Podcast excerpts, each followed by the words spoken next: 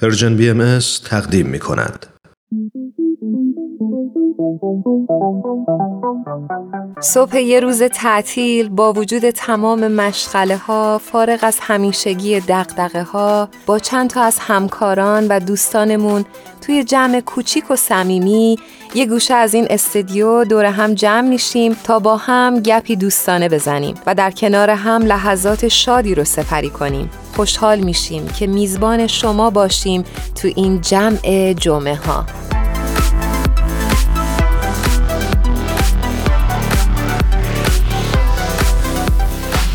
آوا چطوری؟ خوبی؟ قربانت. تو چطوری؟ خوبی؟ مرسی. می‌بینم که مثل همیشه سرت توی موبایل و فکر کنم داری یه مقاله چیزی می‌خونی این دفعه. تو چی کار داری آخه؟ سرم تو موبایله. هر وقت تو رو می‌بینم داری موبایل رو چک می‌کنی. چی می‌خونی حالا؟ داشتم مقاله آقای احسان آبدی رو میخوندم در مورد فیلم جوکر. می‌بینم که این مدت خیلی فعال شدی و سینما میری. و منو مجبور کردی که این مقاله رو بخونم. تو خودت فیلمو تماشا کردی یا نه؟ منم دیدم فیلمش آره. منم چند وقت پیش به قول فرصت پیدا کردم رفتم سینما و این فیلمو دیدم. به نظرم فیلم مهمیه و حالا برای اینکه شنونده هم مطلع بشن ما تصمیم گرفتیم که امروز با یکی از دوستای خوبمون که خبرنگار رادیو فردا هستن آقای احسان آبدی و در ارتباط با فیلم جوکر یه مقاله منتشر کردن اخیرا مصاحبه بکنیم و دیدگاهشون رو در مورد این فیلم بشنویم. آره بریم که مصاحبه رو شروع کنیم و خیلی خوشحالیم از اینکه آقای آبدی رو میاریمشون روی خط. اگه موافق باشی یه موسیقی کوتاه بشنویم تا آقای آبدی با ما همراه بشن بله بریم بشنویم.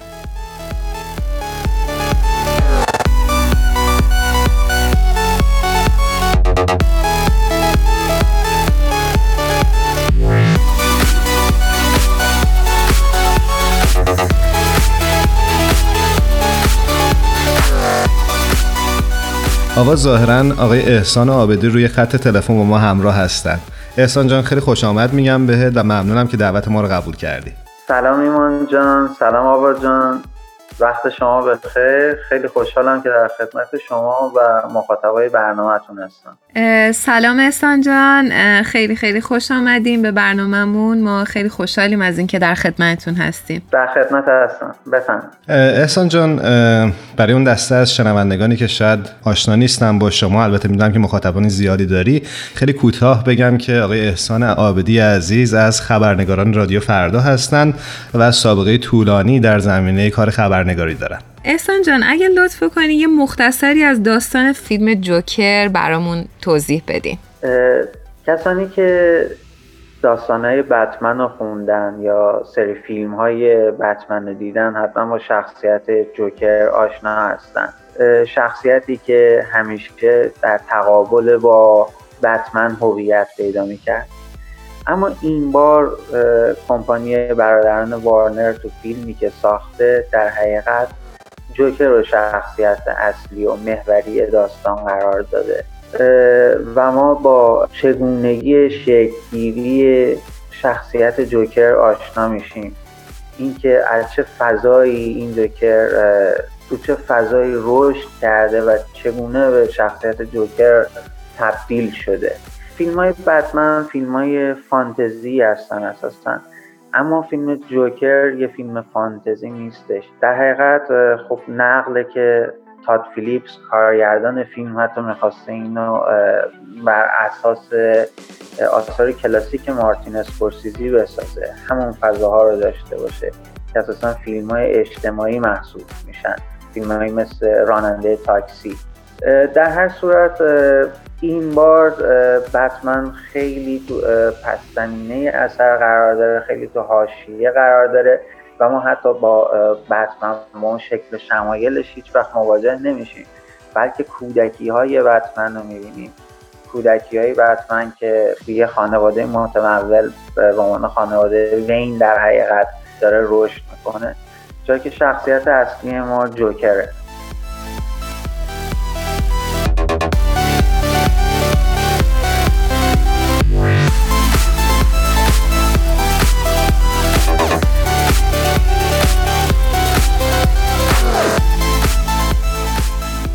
احسان عزیز تا این لحظه ای که من داشتم دنبال می کردم این فیلم قریب به نزدیک به 988 میلیون دلار فروش داشته که رقم بسیار عجیب و غریبی هست برای این نوع از فیلم ها چرا فکر می‌کنی که این فیلم انقدر دیده شد و انقدر مورد توجه مردم و مخاطبینش و همینطور منتقدین قرار گرفت؟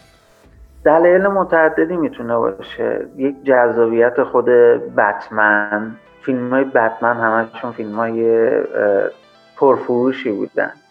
و شخصیت جوکر هم همیشه شخصیت بوده با اون ابهام هایی که وجود داشته. یه قهرمانی بوده که به نوعی یه ضد قهرمانی بوده که می‌تونسته همیشه به نوعی مخاطبای رو جذب بکنه به خودش. حالا این بار پرداختن به خود شخصیت جوکر می‌تونه خیلی جذابیت داشته باشه. دوم بیرون آوردن از اون فضای فانتزی. و توی یه فضای ملموستر و واقعی تر این خرق عادتیه که شده این خودش باز می‌تونه یه جذابیت ایجاد بکنه. اما همه اینا به کنار من اسم می‌کنم توی این دوره که این فیلم نمایش داده شده این زمونه ای که ما داریم به سر می‌بریم این بیشترین تاثیر رو می‌تونه داشته باشه توی جذب مخاطب و فروش فیلم. چرا که یه اتفاق خیلی جالبی افتاده این که موضوع فیلم با رخدادهایی که امروز داره توی جهان اتفاق میافته با این شورش ها اعتراضات یه همخونی عجیبی داره و همین مسئله خیلی نگاه ها رو معطوف به جوکر می‌کنه این فیلم جوکر فیلم جذاب و پرفروش جوکر چه پیامی می‌تونه برای مخاطب داشته باشه؟ در مورد جذابیت من واقعا نمی‌دونم بگم که واسه چه طیفایی می‌تونه جذاب باشه یا نباشه چون فیلم با خشونت خیلی زیادی هم راه هستش و این خشونت می‌تونه خیلی ها رو پس بزنه حتی می‌تونه عامل این دلیلی این باشه که شما از این فیلم نفرت پیدا بکنید. در مورد پیام فیلم من, من واقعا نمی‌دونم ولی من می‌تونم مثلا بر اساس یه سری نشانه ها اینو من تفسیر بکنم فیلم در این حال که یه همدلی با طبقات فرودست نشون میده با اون شخصیت آرتور اون دلغک پاره وقتی که به جوکر تبدیل میشه. خب این نشون میده چگونه اون فرق اون فلاکت اون اینکه به حاشیه رونده شده این چطور می‌تونه تاثیر بذاره و آرتور رو به جوکر تبدیل بکنه شخصیتی که به راحتی می‌تونه آدم ها رو بکشه. اما در این حال یه سری نشونه هایی توی فیلم هستش که من خیلی احساس مثبتی بهش نداشتم و حس می‌کنم برخلاف اونچه که نشون میده فیلم می‌تونه دایه عدالت اجتماعی داشته باشه چنین چیزی وجود نداره. بلکه فیلم حالا به شکل غیر مستقیم حتی به نوعی این اعتراضات خیابانی این اتفاقاتی رو که داره امروز توی جهان رخ میده. به قول معروف حتی اینا رو یه چهره منفی ازش ارائه میده. گرچه بازم میگم خیلی تصادفی شده اینکه امروز توی شیلی تظاهرات توی عراق تظاهرات توی لبنان تظاهرات توی اکوادور تظاهرات با اکران این فیلم تصادف غریبی هستش. چون فیلم خب تولیدش یک دو سال زمان برده تا به امروز رسیده.